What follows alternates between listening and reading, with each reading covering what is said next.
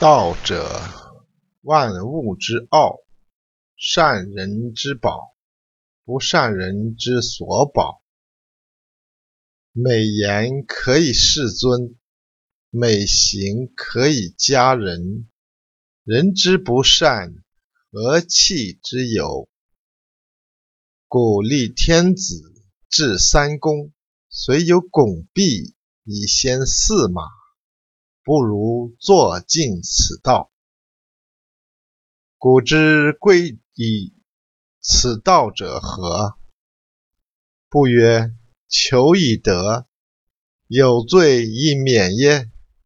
故为天下贵。道深藏于万物之中，它是善人的珍宝，也保护不善的人。美好的言辞可以使人得到尊重，美好的行为可以让人们增长。对于那些不善于用道的人，为什么要放弃道呢？